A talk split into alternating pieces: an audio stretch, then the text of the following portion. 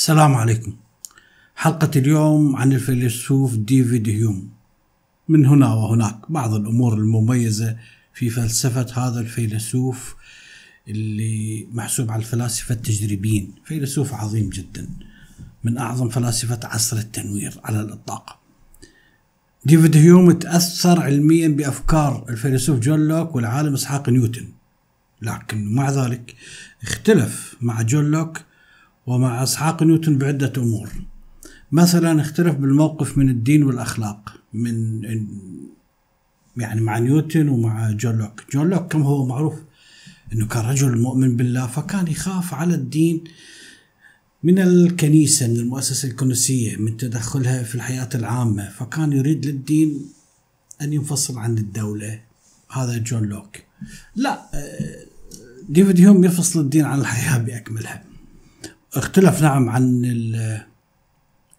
العامل المادي أو التعامل المادي مع الذات الإلهية. بالتحديد مع نيوتن. نيوتن اللي كان متوغل في الدين ومؤمن جدا بالذات الإلهية وغيرها على العكس من عنده آه، ديفيد هيوم. وبالتالي بلور لك ديفيد هيوم بسبب هذه الاختلافات فلسفة أخلاقية جديدة. اذا أين سوف يقف في هذه الحالة ديفيد هيوم؟ ديفيد هيوم سوف يقف إلى جانب الفلاسفة الذين عززوا الفلسفة الإلحادية. ديفيد هيوم سوف يقف في هذه الحالة مع الفلاسفة الذين جردوا الأخلاق من مرجعيتها الدينية والاجتماعية. نعم الفترة اللي عاش بها ديفيد هيوم ظهر ظهر هناك اتجاهين فلسفيين مختلفين قويين جدا متعاكسين. الاتجاه الأول جمع لك بين الفلسفة وبين اللاهوت، فلاسفة جمعوا لك بين الفلسفة وبين اللاهوت. يعني نبرة توافقية إصلاحية مثل بليز باسكال مثل مالبرانش هؤلاء الفلاسفة اللي يجمعون يوافقون. بين الدين وكذلك بين اللاهوت حتى الفيلسوف كانط إلى حد ما. لا الاتجاه الثاني كان يميل إلى الشك والإلحاد ومعارضة السلطة الدينية بالكامل. اللي هو مثلا توماس هوبز وكذلك ديفيد هيوم. إذا كان ديفيد هيوم من ضمن الفلاسفة فلاسفة الاتجاه الثاني الذين يدعون إلى الشك والإلحاد. طبعا دي ديفيد هيوم صعب أنه فيلسوف يتحدث براحته ويتحدث بجرأة عن الدين وعن الإله وعن التشكك في الدين. كان صعب يعني كان بوقته المشنقة جاهزة لأي من أي شخص يشكك تشكيك بسيط بالدين. فلذلك هو في فترة من فترات حياته قام بإزالة المواد اللي يشكك بالدين من مؤلفاته المؤلفات المبكرة بالطبعات التالية من أجل أن يجنب نفسه يعني الاصطدام بالمؤسسة الدينية وبالتالي سوف تحصل يحصل ما لا يحمد عقباه. لكن طروحته اللي نشرها تحت عنوان التاريخ الطبيعي للدين واللي موجودة عندي يعني حلقة سابقة عن التاريخ تبع الدين. بالمناسبة توجد قائمة تشغيل كاملة ديفيد هيوم. سأضعها في الوصف. اللي يحب يراجع واللي معجب بفلسفة هذا الفيلسوف العظيم ممكن أن يرجع لها. التاريخ الطبيعي للدين. هذا كان مليء بأفكار معارضة ناسفة للدين بالكامل. واللي كثير من الناس على اثرها اعتبروه وهم محقين اعتبروه إنسان أو رجل ملحد فيلسوف ملحد. نعم الفيلسوف ديفيد هيوم اعتبر الأديان كلها. اليهودية المسيحية والإسلام باكملها مشتقة من ديانات شركية قديمة. نعم. والغريب إن ديفيد هيوم كان يثني على تعدد الآلهة. كما موجود عند الرومان قبل أن تصبح مسيحية وعند الإغريق وغيرها. لم يكن يؤمن بالتوحيد الإلهي كما موجود عند اليهودية والمسيحية والإسلام لم يكن والأغرب به كان يقبل أي تصور موجود عن الخالق بغض النظر عن مصدره بمعنى أن كل إنسان له تصور عن الرب ايا كان من بشرط أنه ما يتقيد بالتوحيد أو لا يتقيد بما تقوله الأديان الإبراهيمية. نعم الفيلسوف ديفيد هيوم عارض عارض الفلاسفة الذين رأوا إنه في التصميم والتنظيم المعقد في الكون دليل على وجود الخالق واللي يسموه الفلاسفة اللاهوتيين دليل النظم إنه هذا الكون ترتيبه وتعقيده أو حتى الخلايا بداخل جسم الإنسان وغيرها ترتيبها تعقيدها العمليات اللي بيها تنظيم باكملها هذا دليل على وجود الخالق اللي يسموه برهان النظم فلاسفة اللاهوتيين ديفيد قال لا.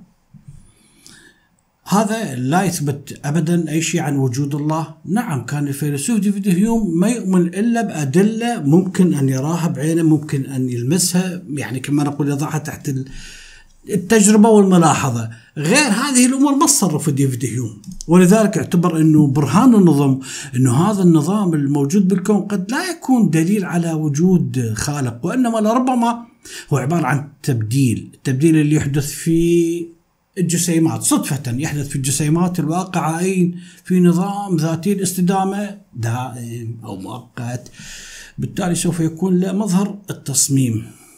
بالتالي سوف نعتقد حسب ديفيد هيوم أنه هناك آه، نظام في هذا الكون وأن هناك خالق لهذا الكون. كما تحدثنا بالحلقة قبلها عن التصميم الذكي أن هناك مصمم أو خالق لهذه الساعة.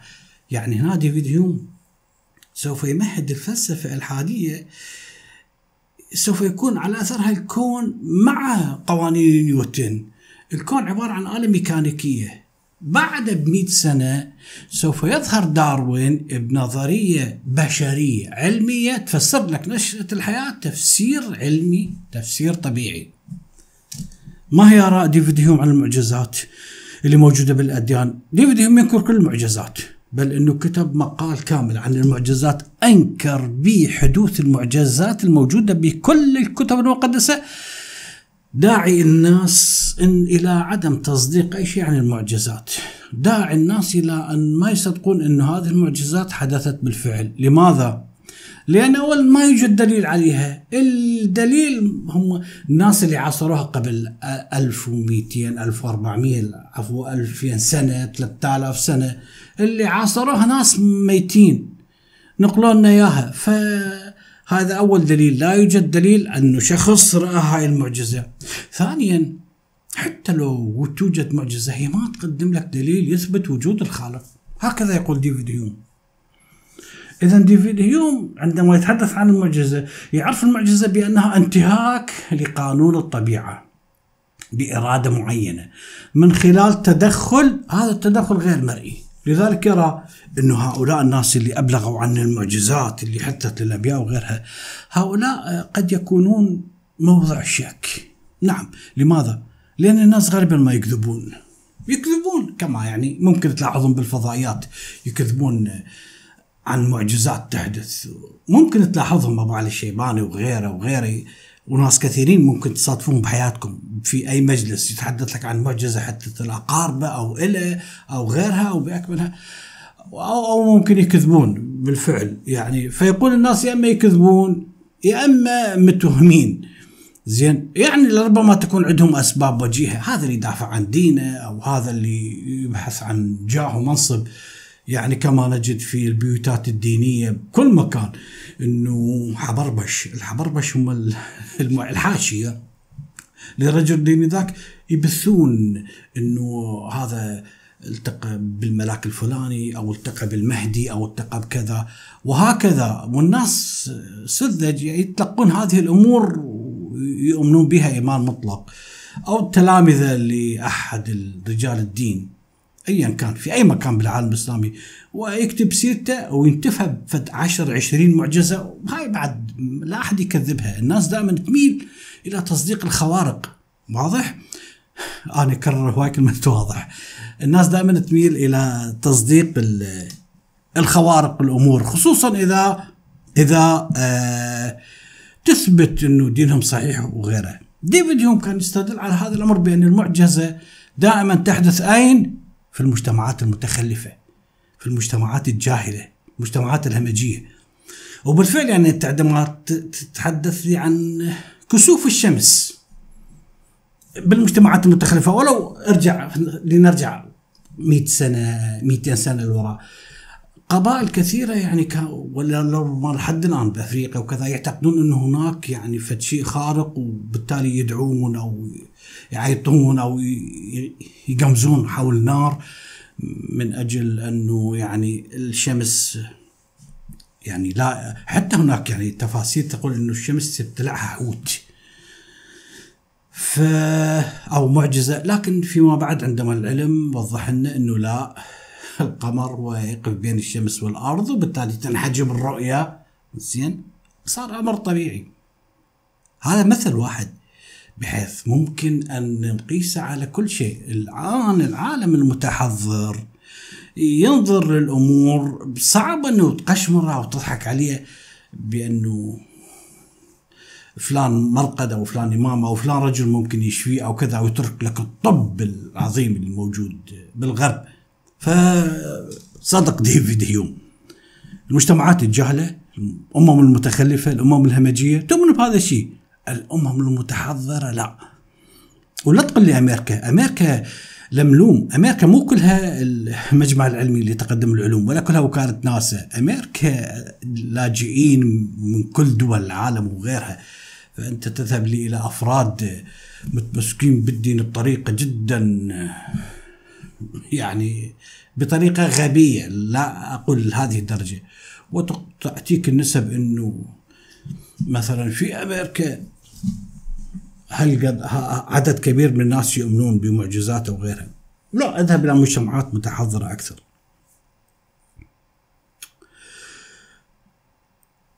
فكان ديفيد هيوم يعتبر المعجزة حدث فردي كما ذكرنا مخالف لقوانين الطبيعة. كان يعتبر المعجزة تنتهك جميع التجارب البشرية السابقة لأن هناك قوانين واضحة في الطبيعة. المعجزة هي خرق لهذه القوانين. بالتالي ما الذي سوف يحدث؟ بالتالي أما أن يكون ناقل الخبر عن المعجزة كذاب أو مخدوع هي واحدة من الاثنين. لو كذاب لو مخدوع تهيأ له رؤية شيء ما توهم شيء ما أو قد يكون كذاب. هاي بالنسبة للمعجزة. طيب الأخلاق منين نحن نعرف أنه الأخلاق هي من الدين يعني هكذا تعلمناه أنه المصدر الوحيد للأخلاق هي هو الدين هناك من يقول إنه مصدر الأخلاق العقل يعني الإنسان يفكر بعقله وكذا لا ديفيد هيوم له رأي خاص بديفيد هيوم عندما نتحدث عن الأخلاق نعرف إنه بالبداية ديفيد هيوم فلسفته تأثرت بمن؟ فلسفته الأخلاقية تأثرت بالدين ونفس الشيء بالمعجزات. يعني اعتبر إنه مصدر المعرفة الأخلاقية ليست العقل وليست الوحي وليست الدين بل إن مصدر المعرفة الأخلاقية هي الانفعالات والعواطف انتهى الموضوع. المشاعر سميها. عواطف وانفعالات هي مصدر الأخلاق لا تحدثني عن عقل ولا تحدثني عن دين ولا تحدثني حتى عن ضمير بعد هذا سوف يضع في اصطدام مع جميع الفلاسفة الأخلاقيين على الإطلاق سواء القدامى منهم والحديثين أو الذين يأتون من بعده اللي طالما تحدثوا أننا يجب أن نكافح العواطف ونكبتها والمشاعر والأحاسيس هاي بأكملها آه، يجب أن نقيدها. اللي يتحدثوا عنه إنه البشر يجب أن نحثهم على تنظيم أفعالهم بواسطة عقل. قال لا لا يوجد أي عقل بالموضوع. الموضوع بالاصل عواطف ومشاعر لذلك يعني عندما تأتي الفلاسفة اللي قبل أو إبان أو مع أو بعد ديفيد هيوم قسم منهم سيقولون أن المعرفة الأخلاقية مصدرها العقل مثلا ديكارت. قسم منهم لا أرجعها علما إلى الوحي الإلهي مثل الفيلسوف آه، باسكال. ومثل الفيلسوف آه، ليبنتز أيضا ومثل الفيلسوف آه، مالبرانش أرجعوها إلى الوحي الإلهي. زين. وبعد هناك من أرجعها إلى الضمير مثل كانط. هيوم لا. هيوم قال إن العقل وحده وحده لا يمكن أن يكون دافع لأي عمل من أعمال الإرادة ابدا. العقل وحده لا يمكن ابدا أن يعارض العاطفة لا يستطيع يعني باتجاه الإرادة. العاطفة هي التي تتحكم بالإرادة. يعني وضربنا مثل إنه الإرادة هي مقعد صاعد فوق أكتاف أعمى الأعمى هو العقل. فهذا المقعد يوجه الأعمى. نعم كثير من الناس على مر التاريخ ارتكبوا مصايب. كثير من الناس الآن يعني إحنا معاصريهم إنسان عاقل وواصل مستوى دراسي وكذا وإذا به يتصرف تصرفات رعناء فتقول له أين عقلك؟ أين فكرك؟ واضح؟ لا عقل ولا فكر، الإرادة تحكم بها العواطف والمشاعر زين فهيوم يعتبر لك العواطف والمشاعر هل هي أفكار؟ يقول لا هي مو أفكار بعد اذا ما هي العواطف والمشاعر؟ انطباعات يعني كيف؟ يقول هذه انطباعات وهاي انطباعات على شكل نوعين. يا إما انطباعات مباشرة باللحظة نحس بيها مثل الرغبة النفور الأمل الخوف. بنفس اللحظة اخاف يعني يصدر عندي رد فعل. أحزن بنفس اللحظة أسمع خبر سيء. أفرح بنفس اللحظة أسمع خبر مفرح أفرح. هذه بأكملها. الفرح والحزن والخوف والأمل والنفور والرغبة منين تنشأ؟ تنشأ من الألم ومن اللذة بمجرد أن أمسك نار سوف أشعر بالألم يتبع ماذا؟ حزن، خوف أو غيره وهكذا أو أرى مثلا حيوان مفترس سوف أشعر بال بالخوف، اذا منين أتى؟ يا إما من الألم يا إما من اللذة شيء جميل ترغب له وإذا ينعكس على على أحاسيسك وعلى جسمك بأكمله. هاي بالنسبة للمباشرة. وهناك غير مباشرة. مثلا الكبرياء تواضع.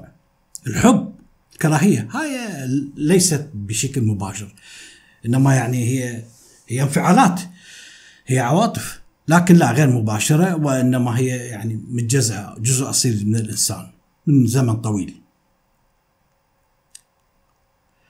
ديفيد هيوم كان متأثر جدا بإسحاق نيوتن. بالتحديد بأبحاثه عن الحركة، لذلك سعى إلى تطبيق المنهج التجريبي أيضا على الموضوعات الفلسفية والأخلاقية، أراد أن يعمل من الأخلاق علم. من أجل ماذا؟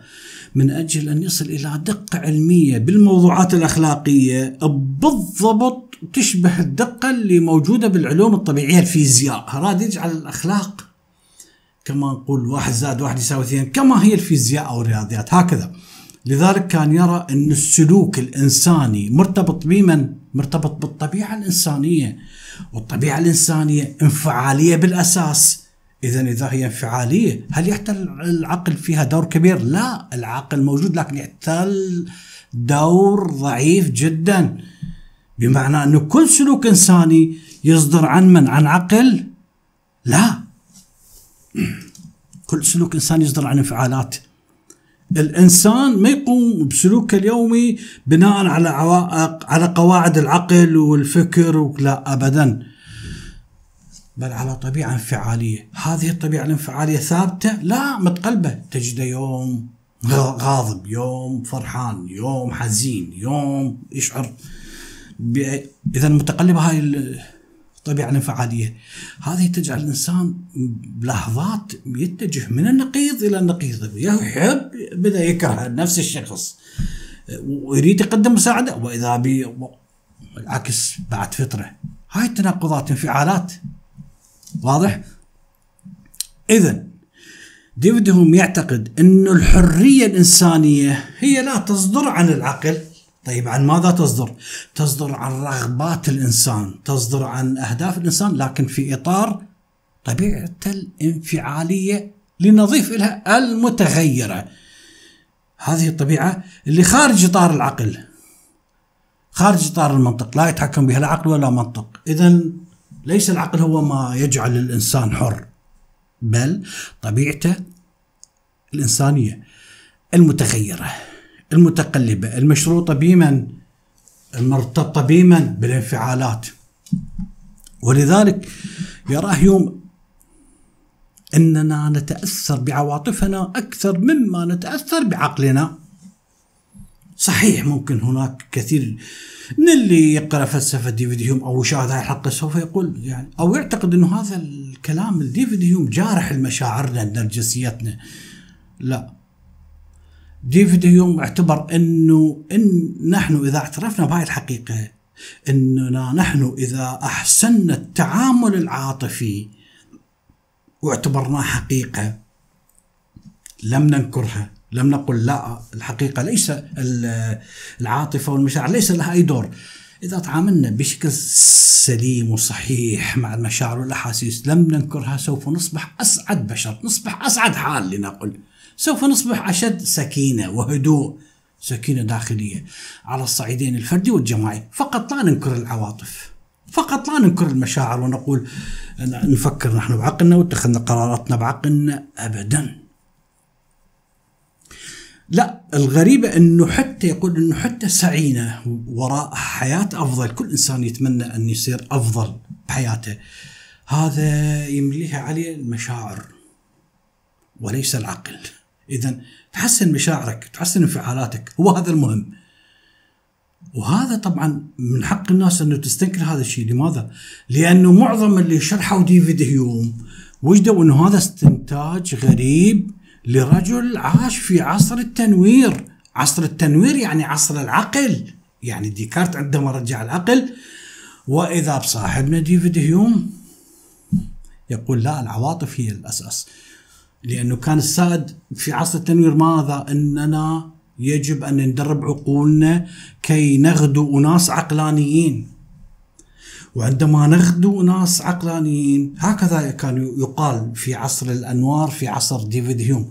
عندما نكون الناس عقلانيين لن تتحكم بنا مشاعرنا بحيث تشغلنا عن المنطق والبرهان. قال لا لا تتعبون روحكم اتعبون أنفسكم. أصلا العقل ما يحتل إلا جزء ضئيل والأساس هو الانفعالات والمشاعر. فيا ناس يا عالم انتبهوا لمشاعركم وأحاسيسكم وعلى هالأساس تصرفوا. لا تقول لي عقل وغيره. اذا عند ديفيد هيوم العقل خادم للعاطفة. كما ضربت مثل إنه العقل أو العفو المشاعر أو العاطفة تركب على أكتاف العقل وتوجهه العقل الأعمى يعني الأحاسيس تحركنا وتحفزنا أكثر مما تفعل النتائج المنطقية والتحليلية والعقلية على الإطلاق. نعم يقول الإنسان حيوان ديفيد هو الإنسان نوع آخر من الحيوان هو حيوان لكن نوع آخر يختلف عن الحيوان يمشي على أقدام اثنين وكذا لكن يبقى هو حيوان. ومع ذلك بما أن الإنسان نوع آخر من الحيوان القليل من قناعاتنا هو ما يصدر عن العقل الغالبية عن المشاعر حالنا حال الحيوانات. حيوانات يحركها العقل؟ لا. يحركها المشاعر والأحاسيس والانفعالات نحن أيضا حالنا حال الحيوانات يحركنا المشاعر والعواطف قليلا ما يتحكم بنا العقل.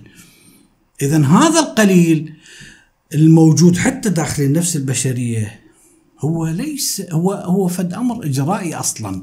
غالبا ما يكون أمر إجرائي.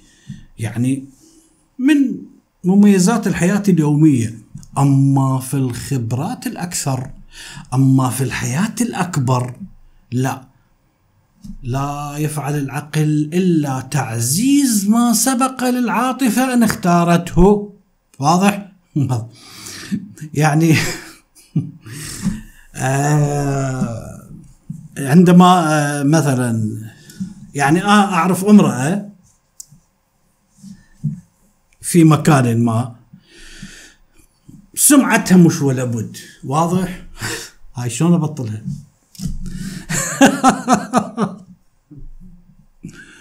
لكنها جميلة جدا تمتاز بجمال خارق. وتزوجت اثنين وثلاثة وأربعة و يعني هاي كارثة. إذا عندما تسأله تقول له أين عقلك؟ هو أكيد من يتزوجها. سوف فيما بعد سوف يقول مثلا إنه آه، لا الكلام كذا كذا. العقل يبدأ يشتغل. بعدين العاطفة تقرر. اذا حسب ديفيد هيوم نحن اولا نجد الفكرة.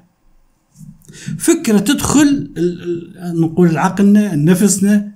فكرة ايا كانت فكرة وجدناها جميلة. على هذا الأساس سوف نتعامل معها بوصفها صح أو خطأ. نقبلها أو نرفضها. بالبداية عجبنا جمال هذه الفكرة. كما ذكرت من هذه المرأة انعجبنا بهذه المرأة على أساسها نقرر وليس أنه عندنا عقلية ومن البداية قلنا لا ليس من الصحيح أن نصرف هكذا. فبعد أن نقتنع مثلا بهذه المرأة راح نستند إلى حجج عقلية. من أجل ماذا؟ أن ندعم موقفنا. أنا أضرب لك مثل. الحياة طويلة عريضة بها كل شيء. كل شيء على الإطلاق. فديفيد هيوم يقول أنه نحن بالبداية نجد أي فكرة مالية سياسية اقتصادية علمية بحياتنا العامة وفيما بعد ندعمها بالحجج. وليس أنه أنت عاقل وعقل من الآخرين وتصرفت تبعا للعقل وطلع صح أو غلط. هل هذا يعني أنه جميع المشاعر مقبولة ومساوية لا. ديفيد هيوم يقول لا هذا ما يعني أنه المشاعر مساوية أو مقبولة أبدا.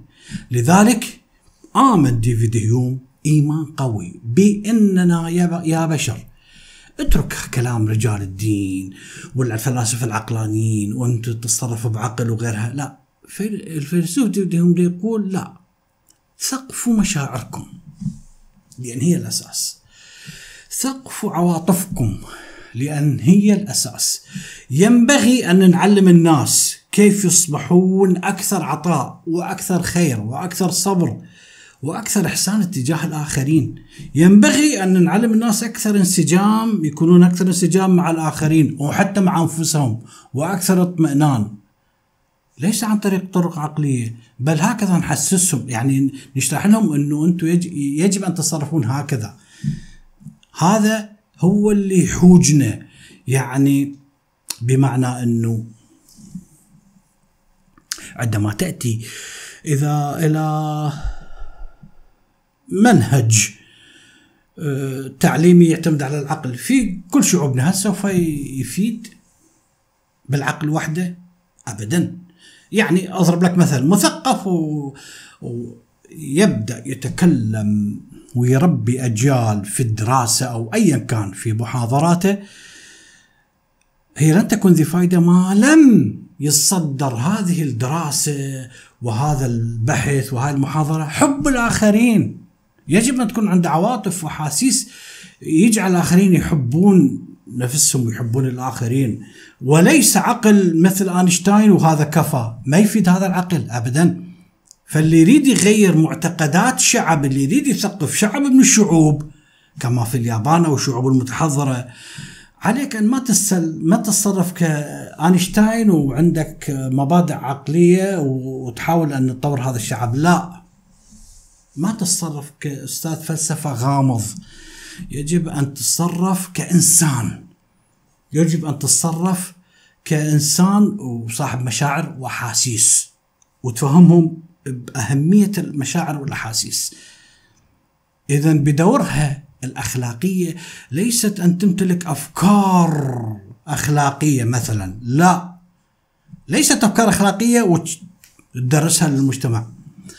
بل الإنسان يجب أن يكون مدرب حسب المجتمعات الراقيه في سن صغيرة في سن مبكرة على فن اللياقة. فن اللياقة التعامل مع الآخرين التعامل مع نفسه الثقة بنفسه بناء على المشاعر. اذا تصرفات جيدة مثل من؟ مثل مثل التصرف الجيد مع الآخرين مثل التعاطف مع الآخرين مثل الذكاء. هي ما تجعل الناس هي ما تجعل وجود الناس حولنا شيء جميل كما يقول ديفيد هيوم. بمعزل عن أي خطة من الدولة. عقلانية. بمعزل عن أي خطة يضعها مؤلف في كتاب تربوي ويقول آه، هذا طبقوه سوف تكون تصرفكم جيد تحبون الآخرين. لا بمعزل عن أي خطة عقلانية مسبقة. إذا طبقناه نصبح ناس جيدين أبدا. الإنسان قد يكون شديد العقلانية عبقري بروفيسور في أيا كان. بدون أن يكون لربما لطيف. لربما يكون ما عنده إحساس. يوجد هكذا كثير من الناس. بينما القدرة على متابعة الآخرين وحبهم وشر وتفهيمهم فهمهم أن الحب هو الأساس والمشاعر هي الأساس هو هذا له دور. ماذا أفعل بفيلسوف يعرف كل الفلسفات المعقدة على الإطلاق لكنه ما يحس بآلام الآخرين ولا يحسن التصرف. طيب ما هو عقله؟ عقل أينشتاين. لا هذا ليس له علاقة بالعقل هذا العلاقة بالمشاعر. أكيد كلكم معاصرين أو معايشين. شخص من الأشخاص دكتور أو محاضر أو كذا إنسان جهبذ أو جبهة جهبذ. عبقري لكن ما عنده مشاعر ولا أحاسيس طيب ما علاقة العقل بالمشاعر والأحاسيس لماذا العقل ما جعل إنسان ودود ويا الآخرين؟ لماذا جعل هكذا؟ لأنه هذا المشاعر هي هنا الخلل. إذا حسب ديفيد هيوم إذا كان مستحب في الإنسان أن يكون عبقري وأن يكون فيلسوف وأن يكون ذكي لا المستحب أكثر أن يكون إنسان. إنسان ذو مشاعر. إذا عند الفيلسوف ديفيد هيوم وكما ذكرنا الذي لم يكن مؤمن. إنه أنت عندما تذهب من أجل أن تناقش إنسان مؤمن تناقشه بإيمانه وتستخدم مع هذا الإنسان المؤمن حجج عقلية. هل يفيد ذلك؟ يفيد. إنسان مؤمن بدينه تذهب له بحجج عقلية وحامل لي الاستقراء والاستنباط وتريد تقنعه. يفيد هذا؟ يقول لا هذا السلوك أرعن وابله لأن صاحبه يتغافل عن مصدر الإيمان. ومصدر الإيمان ديفيد هيوم يقول عاطفة وروح وأنت ذاهب له بالعقل. جاب هذا على هذا.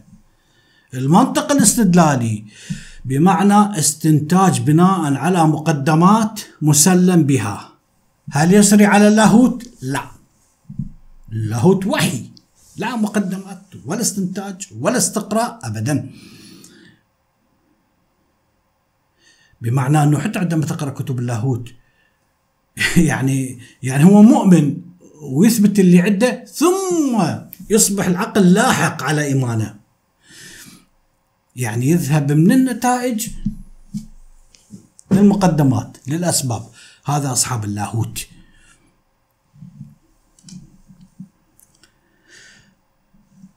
في وقتنا هذا اللي نعيش به واللي نسمع كثيرا بالفضائيات وبالهاي. الناس حاقدين الحد اليوم. ناس تكره ناس وتكره أديان أخرى مذاهب أخرى. ناس عايشين في عالم آخر أفضل منهم يكرهوه. لا ديفيد هيوم قبل قرون ثلاث قرون أو أربع قرون كان يدعو للتسامح. كان يدعو للتسامح في, في وقت كان الدم للهامة. الحروب شغالة بين الطوائف والبروتستانت والكاثوليك وحروب يعني في في يعني في مكانها الأبرز بالتاريخ. كان يدعو للتسامح. بحيث هؤلاء يقول اللي رغم أنه ما يؤمن لا بدين ولا يؤمن برب يقول ما يجوز أن نعامل اللي يختلفون عنا بالدين اللي يختلفون عنا بالرأي بوصفهم أناس لا عقلانيين. إنسان يؤمن بأي دين لا تقول له أنت أنت غير عقلاني وأنه أنت بعيد عن المنطق. من نحن حتى نكون مكلفين بتصويب الآخرين وبتصويب رأيهم؟ طيب ما هو المطلوب؟ المطلوب بالمقابل أن نتعامل ككائنات عاطفية كبشر. عندنا مشاعر تحركنا مشاعرنا وبالتالي نتركهم يعيشون بسلام. بيش ضريك ما داموا أناس عايشين بسلام وتاركيك بسلام لا يكفروك ولا يقتلوك ولا مأذيك. خلاص اتركهم بدينهم. هكذا يقول ديفيد هيوم اللي لا يؤمن لا برب ولا بدين. ذكرتها أكثر من مرة عندما مات ديفيد هيوم وهم يسيرون في جنازته. للمقبرة. طبعا هو على فراش الموت. توسل به النساء إنه يتقبل القربان يعني يدخل يدخلون عليه قس ويعني يتقبل الصليب ويستغفر ربه قال لهم أرجوكم يعني لا تأذوني خلوني اجعلوني أموت بسلام. ومات وهو مؤمن بهاي فكرته. فعندما مات وهم ينقلون الجنازة في الطريق صاح أحد المتعصبين. كافر على الجنازة. فرد علي أحد اللي يسيرون خلف الجنازة. قال لا يهم ما دام كان رجلا صالحا. نعم بدي بديهم رجل صالح ورجل نبيل. وإنسان خدم البشرية. بنفس الوقت مثل ما أنكر ديفيد هيوم دور للعقل في السلوك الإنساني بنفس الوقت أنكر دوره في مجال الأخلاق. كيف يثبت ذلك؟ ديفيد هيوم أثبت ذلك عن توضيح عن طريق توضيح أمر جدا مهم إنه ما يجعلنا نصدر أحكام أخلاقية حول ما كان هذا الأمر سيء أم جيد هذا الأمر فضيل أم رذيل صحيح أو خطأ. يستحق الثناء والمديح أم يستحق التقريع والذم واللوم؟ ما نتوصل به عن طريق عقل واستدلال أو برهان. إذا نفس الشيء. رغبات عواطف انفعالات. هي اللي تخلينا هي التي تجعلنا نح نصدر على الفعل الفلاني. نعم. يعتقد ديفيد هيوم أن الفضيلة والرذيلة هم هما ليستا إلا وجهة نظر إنسانية بحتة صادرة منين؟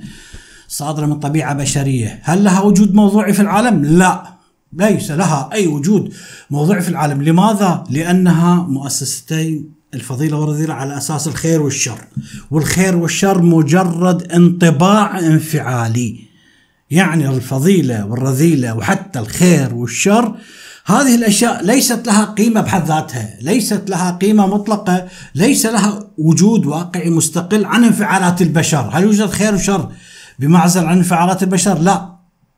لكن الناس لماذا يستخدموها؟ يستخدموها باعتبارها مبادئ أخلاقية. هكذا. الناس يستخدمون لفظ خير، شر، فضيلة، رذيلة على اعتبارها مبادئ أخلاقية بالنظر إلى ما يعود عليهم من نفع وضرر. فإذا كان الفعل يفيدهم هذا خير كثير حتى لو يضر الآخرين. وإذا كان الفعل يضرهم لا هذا رذيل هذا شر. حتى لو مثلا حرب قد تكون حرب ويقتلون بها من الجيش الدولة كذا بس أنت انتصرت هذا شيء عظيم. هؤلاء عندهم اللي انهزموا هذا شيء شر. هذا عندك خير عندهم شر. والدليل. دليل آخر. هل الفضيلة والرذيلة عندما تأتي لنا تعال على الفضيلة. فضيلة وحدة ثابتة يعني ما تتغير. لو نسبية الفضيلة ليست واحدة ولا ثابتة. الفضيلة نسبية. يقول ديفيد كيف؟ لأنه الفعل الفاضل في ظروف معينة قد يكون فعلا آه، رذيلا في ظروف أخرى. قد ينقلب. زين. نفس الشيء مع الرذيلة. قد يكون فعل رذل في ظروف أخرى ينقلب يصبح لا. خير. ما هذا يعني هذا؟ هذا يعني حسب ليفيد إنه ليست هناك قيم أخلاقية وحدة ثابتة بل دائما متغيرة ونسبية. حسب الظروف المحيطة به الظروف المحيطة هي اللي تحدد إذا كان هذا الفعل فضيل أم رذيل خير أم شر. إذا الفضيلة والرذيلة ما يحددان السلوك قبل أن يقوم الإنسان بالفعل. يعمل الفعل ثم ننتظر السلوك. هذا جيد أو مو جيد؟ بما يعود عليه من نفع أو ضرر. إذا هما نتيجة تأمل في توابع هذا الفعل اللي قام به. بعد أن يحدث لذلك هما ابدا ما يوجهن أي شيء على الإطلاق بل هما أتباع. يتبعن الفعل. يعني مجرد كما ذكر ذكرت انطباع أخلاقي عن الفعل. يحدث الفعل ثم يبدأ. هذا شر؟ لا هذا خير. اضرب يضرب مثل ديفيد هيوم مثلا تعال على القتل العمد. القتل العمد هذا شيء جيد؟ لا. كل الناس والأديان والقوانين والمذاهب والأعراف تعرف أن القتل العمد هذا أمر رذل سيء شر. واضح؟ هاي لا نقاش بها. القتل العمد رذيلة لكن الحرب ليست إلا قتل عمد. صح لو خطأ؟ الحرب هي قتل عمد أم لا؟ نعم قتل عمد. طيب لماذا ننظر إليها, على أنها فضيلة؟ بل ننظر إليها على أنها أسمى درجات الفضيلة والشرف والشهادة. ويفتخرون أنه شاركنا بحرب أو والدنا شارك بحرب جدي شارك بحرب أجدادنا الأولين شاركوا بحرب حتى لو فعلوا ما فعلوا. طيب ما هذا قتل عمد؟ إذا الناس حسب ديفيد هيوم ما يدخلون بالحروب بعد أن يحددون ما إذا كانت خير أم شر. رذيلة أم فضيلة؟ أبدا. لا الناس يدخلون بالحرب ويحدث ما يحدث. فيما بعد راح يبررون سلوكهم بأنه آه هذا فضيلة دخلنا بالحرب وهذا آه فد أمر جدا جيد. اللي آخرون اللي خسروا سوف يعتبرون هذا كارثة وأمر شر ورذيلة. فيلسوف عظيم ديفيد هيوم. أثارت أفكاره كثير من النظريات. وكثير من الجدل بين الفلاسفة اللي اللي كانوا معاصرين له وحتى اللي أتوا من بعده. يعني تخيل كانت يقول أيقظني ديفيد هيوم من سباتي الدوغمائي. يعني لولا ديفيد هيوم لما كان هناك الفيلسوف اسمه كانت. زين. فنظرياته بالمعرفة عظيمة جدا في الطبيعة البشرية. أصلا قام عليها علم النفس فيما بعد. كان لهذا الرجل تأثير جدا كبير في مسارات العلوم اتجاه العلوم وكذلك اتجاهات الفلسفة الأخلاقية اللاحقة. وأيضا كان له علاقة بسلوكيات الأفراد والمجتمع والحكام فيلسوف عظيم من كل النواحي على الإطلاق. انتهت حلقة اليوم وشكرا لكم.